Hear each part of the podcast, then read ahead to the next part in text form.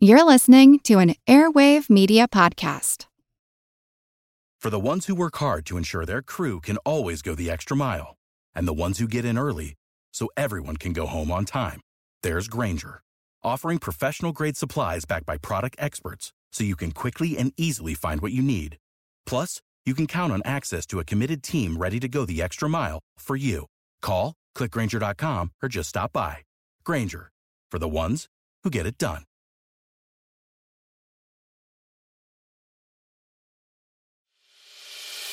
As a longtime foreign correspondent, I've worked in lots of places, but nowhere as important to the world as China. I'm Jane Perlez, former Beijing bureau chief for the New York Times. Join me on my new podcast, Face Off US versus China, where I'll take you behind the scenes in the tumultuous US China relationship. Find Face Off wherever you get your podcasts.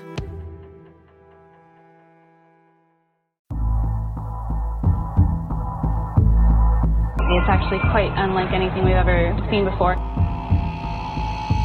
A giant, hairy creature, part ape, part man. In Loch Ness, a 24 mile long bottomless lake in the highlands of Scotland.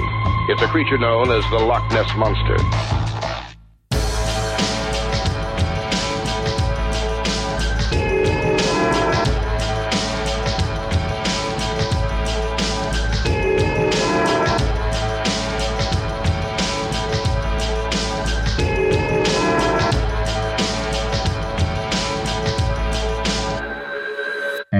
Monster Talk. Hello, I'm Blake Smith, and in today's special bonus episode of Monster Talk, Ben Radford and I interview a movie director, and then I get a weird phone call from Scott Sigler. Information about the new movie and about Scott Sigler's book are in the show notes. Monster Talk. We're talking with Daniel Nettheim, director of the new film The Hunter, which is adapted from the award winning novel by Alice Addison. The film stars Willem Dafoe and Sam Neill, and it tells the story of a man tasked with finding the last living thylacine, if it exists. So, uh, Daniel, what drew you to the thylacine as a film topic? The, the whole project came from a novel. As you know, the thylacine has a particular place in Australian mythology, um, as well as in Australian history. You know, it's one of those rare beasts that kind of straddles both. Um, um, I, as a child, you know, as an adult, I'd always found the story of the demise of this creature particularly moving, and I'd always been affected by that. You know, those bits of footage that that are quite well known. You can see them on YouTube. You know, we got the rights to use them in the film. That the last living Tasmanian tiger roaming round and round in circles in the Hobart Zoo. Right. Um, I- I'd always found that very poignant. But what I liked, what I liked about the use of this creature uh, as the object of a mission in the book was, you know, both symbolic um, uh, and physical. You know, like uh, on a literal level, it represents the search for something unobtainable. You know, something that can't be found, um, and symbolically, it represents very strongly the the mistakes of our past, the, the things that we can't undo.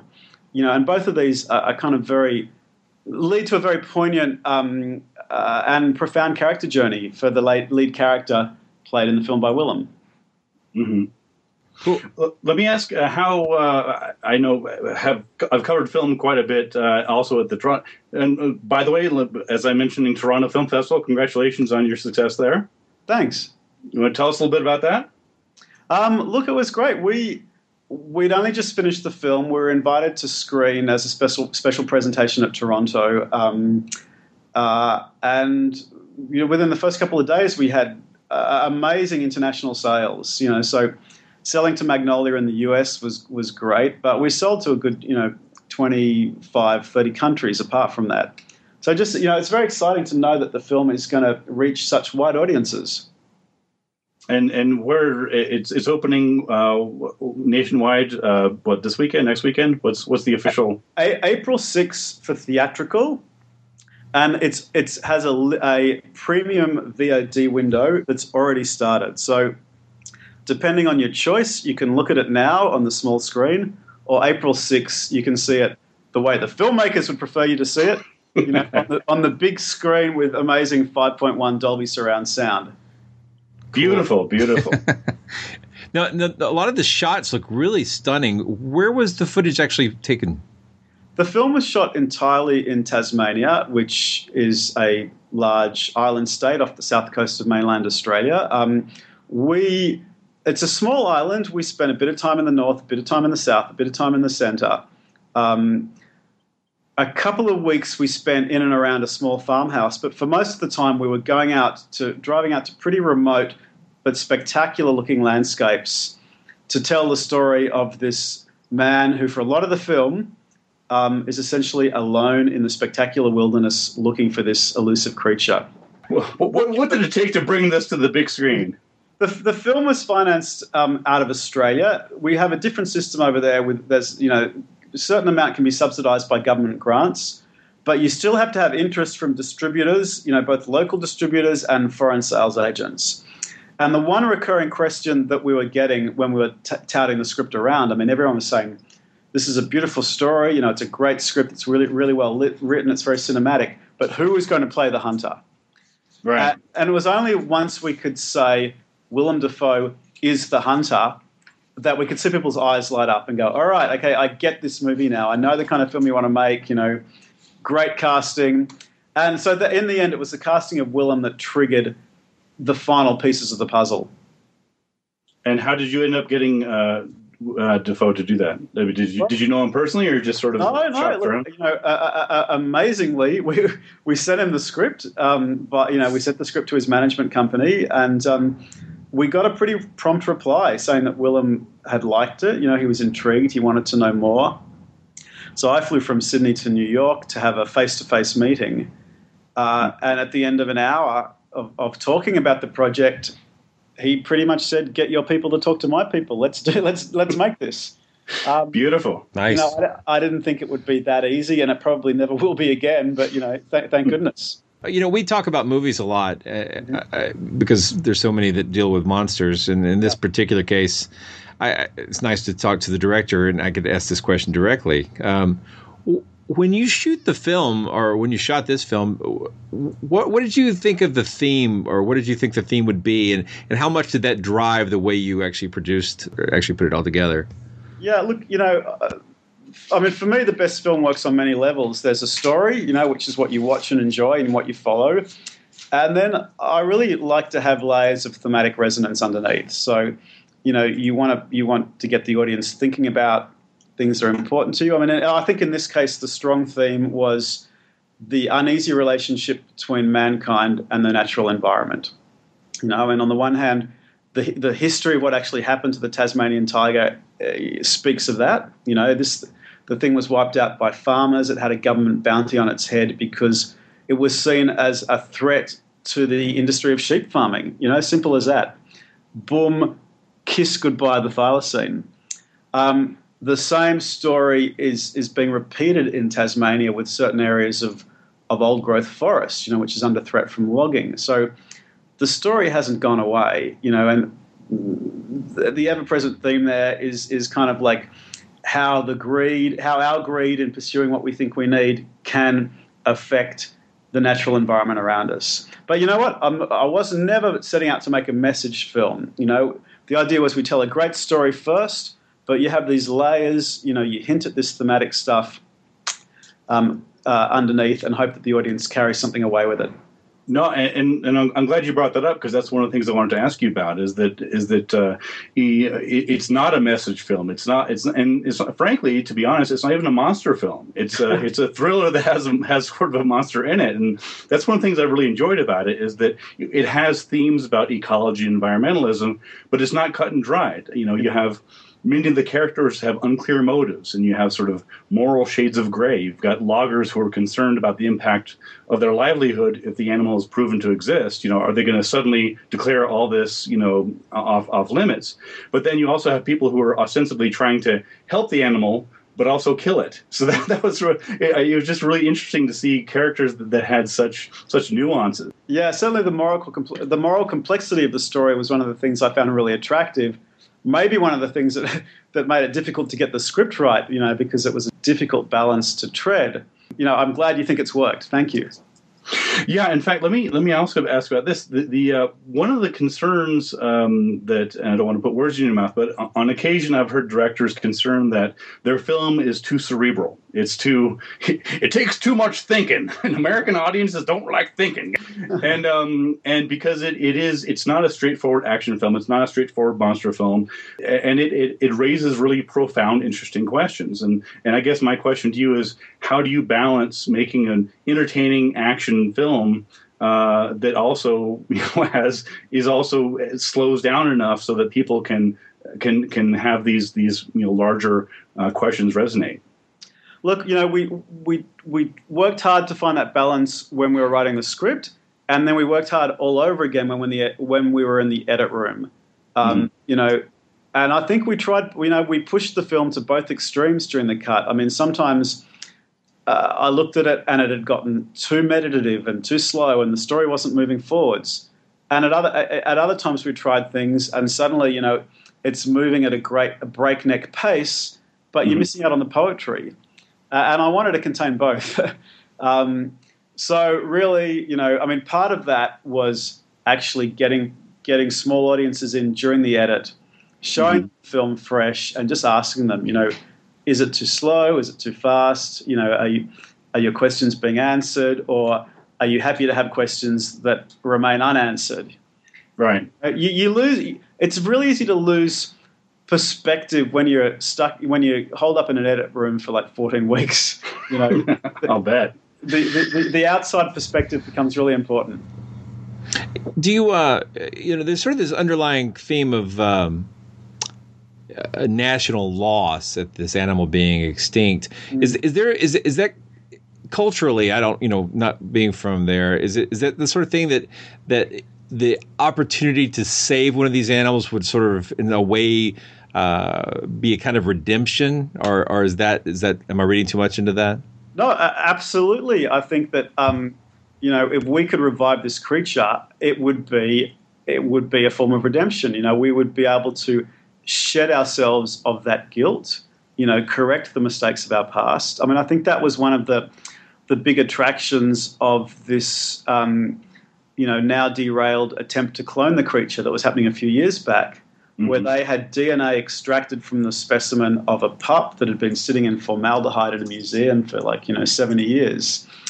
Um, and they thought that they could crossbreed this with something else, and you know, I mean, it was a dubious project that had ethicists up in arms, but there are a lot of people prepared to put a lot of money into it because it was a sexy topic, you know, reviving an extinct species.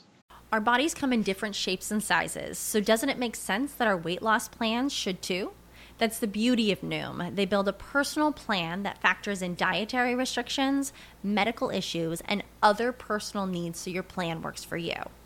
Noom doesn't restrict or shame when you want to treat yourself. Their flexible program focuses on progress instead of perfection. You don't have to give up carbs or anything. And with their daily lessons, you can learn something new about your food choices every day. After just a few days of using the app, I learned how to recognize cues for overeating and how to choose the right foods to feel full. Stay focused on what's important to you with Noom's psychology and biology based approach. Sign up for your trial today at Noom.com. That's N O O M. Dot com and check out Noom's first ever cookbook, The Noom Kitchen, for a hundred healthy and delicious recipes to promote better living. Available to buy now wherever books are sold. Hello, I'm Paul Giamatti. And I'm Stephen Asma. Each week on Chinwag, we dig into the weird topics you wonder about, that you care about, the stuff none of us are totally sure of, like the Bermuda Triangle, Mothman, consciousness, philosophy, UFOs, ghosts, or say Bigfoot. So who's to say that there's not alien species that are Sasquatch? Like I'd seen a ghost and I would hear something walking and breathing. Maybe every path is right. I will accept as a premise that every path is right. That is a face on Mars, eyes, nose. It kind of looked like Wilson the volleyball. Some people enjoy the waves or whatever uh, crashing, and I enjoy listening to a quantum physics audiobook. I do think there's many things in the world that we just don't understand and probably won't understand. That's our whole show. so join us every Wednesday on all major podcast platforms and find us on Instagram, TikTok, and Twitter at ChinwagPod and Wagon. Um, you know, for better or for worse, the DNA that they had was proven to be too deteriorated to be any use, and that project is dropped. But you know, eh, the I can see why the enduring mythology that it is still out there is attractive. You know, for the same reasons, it offers us a hope of redemption, but it's also dangerous because it lets us off the hook. You know, for for facing up to the reality of what we did and and what people all over the world are still doing, which is kind of killing off endangered species.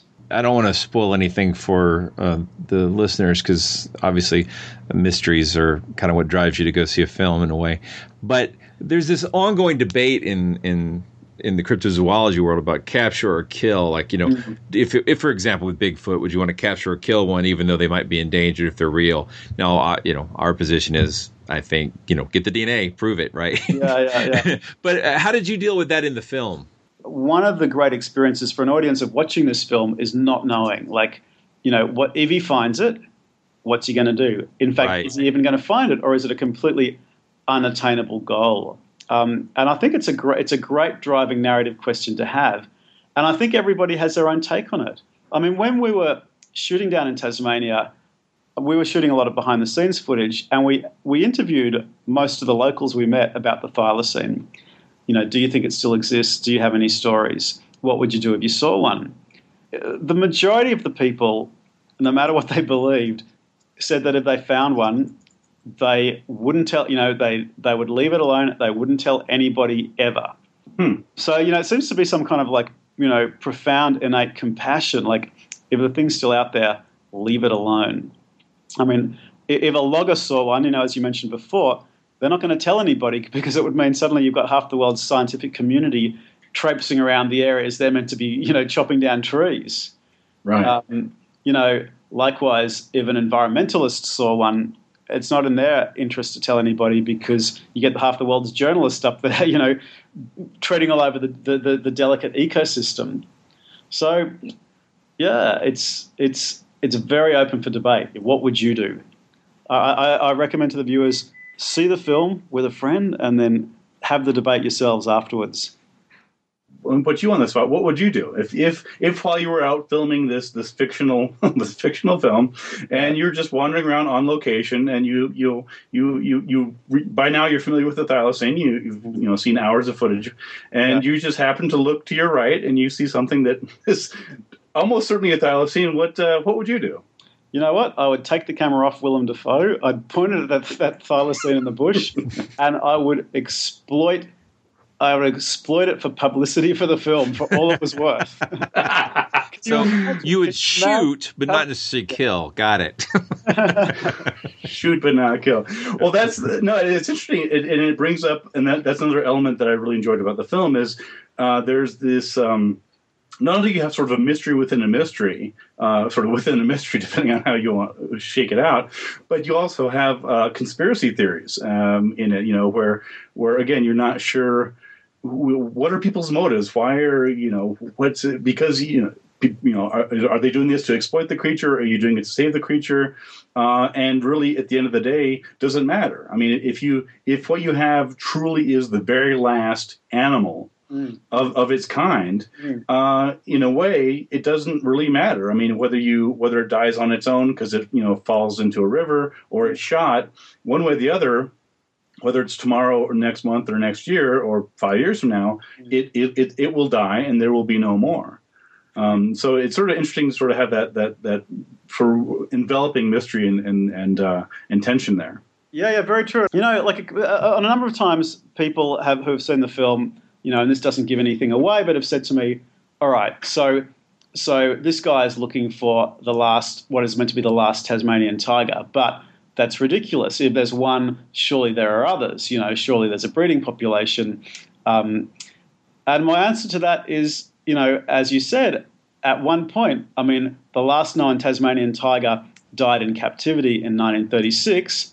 At one point, there was going to be only one left out there somewhere in the wilderness, you know, and that was the last one.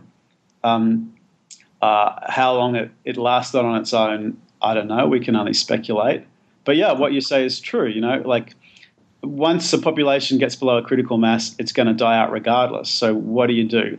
Do you, if you want to stop people from getting it, you want to stop people using it for, for, for, for whether for good or bad, you know, there's, there's profoundly confronting moral choices to be made. Well, Daniel, thanks for being with us today. I know you have to go, but we always ask our guests what their favorite monster is. It's kind of our closer question.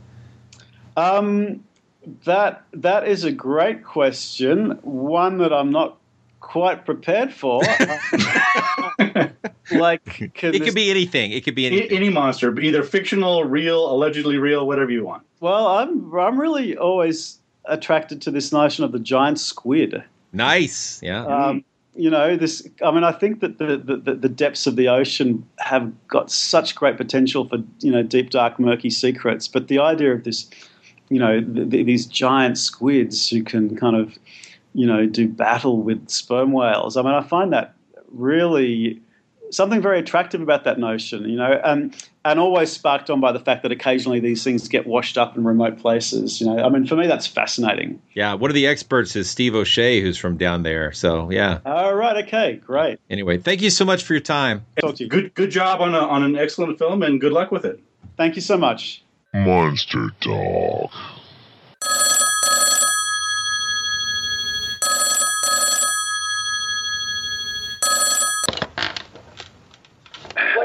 Blake, are you there? Hello? Who is hey, this? Hey, Blake, this is Scott Sigler. Scott Sigler. Why, dude? It's like three in the morning. Why are you calling me? Listen, I've got an idea. I've got my new book, Nocturnal, is out, and it's about monsters. So I thought we should talk about it on Monster Talk. Yeah, yeah, but dude, it's it's three in the morning. What what kind of monsters? Like, okay, here's the thing, right? It's basically skeptical horror. So it's about monsters, but it's not about all the BS monsters like vampires and Walking Dead and all that other stuff. These are like hard science monsters, okay? And they're all original monsters. I'm telling you, this is skeptical horror. This is a perfect for your show. You got to put it on. Um. Well, what, it's called Nocturnal. Yeah, it's called Nocturnal, and it's uh, in bookstores right now. Right now. You people could go look at it at scottsigler.com slash nocturnal, where we have a video trailer of the book that is full of, you guessed it, monsters. That's right. You you've got a video of the book. We got a book trailer, so we've got a video that shows what the book is about. It's full of all these monsters that are in San Francisco, because this uh, this subset of humanity is living in the shadows of San Francisco and only comes out at night to feed on the people who won't be missed. But in the book, my main character Bryan Clauser starts to have all these crazy dreams about these monsters, and then starts to track down this serial killing cult that dresses up like monsters. And there's other stuff I, you know, I can't reveal because maybe you'll read it. But look, no vampires, no mummies, no no zombies, no Walking Dead. These are straight up hard science monsters. And and this book has the best Punnett square your people will ever seen. Because now there's not just two sex chromosomes, there's three. It's a nine square Punnett square as a feature point of the book. That's a lot of math for three in the morning. Hey, what, did you say it's got cops in it? So this is not a sports book? No, this is like a starts out like a police procedural, and then uh, Bryan Clauser and Pookie Chang, our two San Francisco homicide inspectors, start to get on the path of these kids who are being killed, and all of these teenage kids are bullies of a young man named Rex Deprovdechuk. So it's almost like a twisted Harry Potter esque type story where Rex is bullied and ostracized and has trouble at home. And that phrase, absolute power corrupts absolutely, comes into play as Rex finds all kinds of connections, shall we say, with these monsters. I'm making air quotes, dude. You can't see it. With these monsters in San Francisco. So it's perfect for monster talk because it's full of unique, original monsters and it's scientific. What do you think of that? Th- Does it have Bigfoot in it? It does not have Bigfoot in it. Bigfoot's an existing monster, no Bigfoot. What about uh, Chupacabra? Is is are they actually tracking Chupacabra? No, they're not tracking Chupacabra, man. These are new original monsters. They're they're crazy and gross and disgusting, but they are not a slightly hairless mutated dog from southern Mexico. They're not. that. Okay, okay, okay. Let me tell you something. I, I am I consider myself something of an expert on monsters, even even at this hour of the night. And I have to tell you, uh, Bigfoot, Chupacabra, these are really popular. Uh, what I, I think if you would take your your work that you've got here and just sort of change it a little bit and make the cops Bigfoot and they're chasing a Chupacabra, you may have a, a thing that'll really fly. Okay, look, if I did that, I could get on the A&E channel with a black and white uh, TV show that goes green at night, and I would look at other people and say, dude, did you feel that? Dude, did you hear that? But that's not what I'm going for. I'm trying to come up with something new and original with monsters that are actually based in genetics and science and real cops and that kind of thing, not Bigfoot chasing Chupacabra. Okay, okay. I'm not I'm not an uh, expert on the writing books and stuff, but I I have to tell you that what seems to really work is if you take an existing monster that everybody knows and you add glitter to it. So could you maybe make some sparkling Bigfoot? No, I can't. I can't make a sparkling Bigfoot. There's no crazy vampire rewrite of the milieu that's been around for hundreds of years. And I, dude, if Bigfoot sparkled, I think that would go wrong. There'd be like a phosphorescent mushroom eating Bigfoot lurking about the southern forests of the Castro district. I don't think that's going to work out. I think we go with new monsters, new Oh, monsters. dude, no. Sparkly Bigfoot, he partners with Yeti, and then they're going to solve this crime about the Chupacabra. And then Yeti's like, I'm getting too old for this.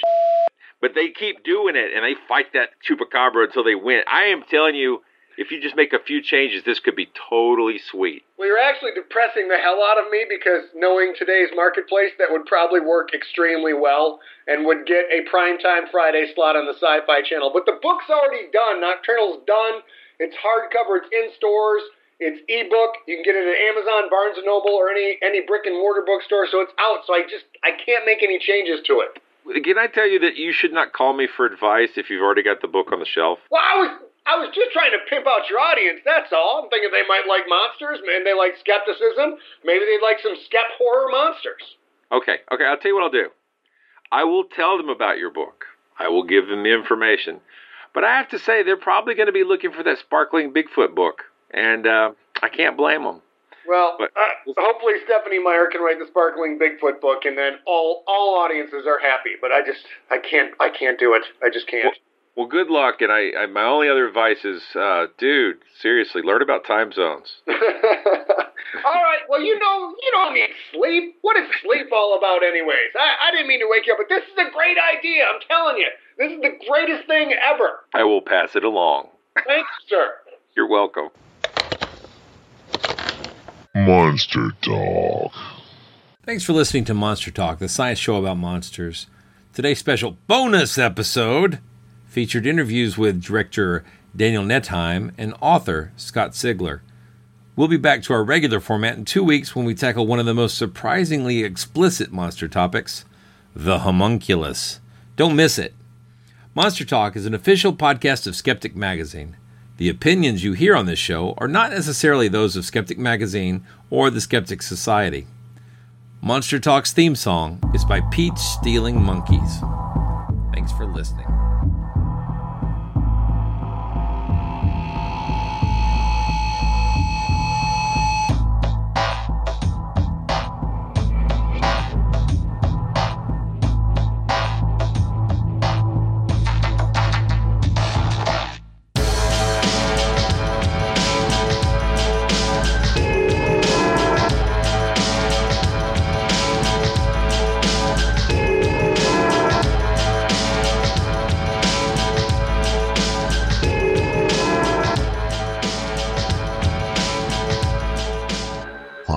For more skepticism? Want to learn the truth about the scientific controversies of our time? Then subscribe to Skeptic, the quarterly magazine Stephen Jay Gould called the best journal in the field. To subscribe, visit skeptic.com today. Hello, it is Ryan, and I was on a flight the other day playing one of my favorite social spin slot games on chumbacasino.com. I looked over the person sitting next to me, and you know what they were doing? They were also playing Chumba Casino. Coincidence? I think not. Everybody's loving having fun with it. Chumba Casino is home to hundreds of casino style games that you can play for free anytime, anywhere, even at 30,000 feet. So sign up now at chumbacasino.com to claim your free welcome bonus. That's chumbacasino.com and live the Chumba life. No purchase necessary. Group. Void were prohibited by law. See terms and conditions. 18 plus.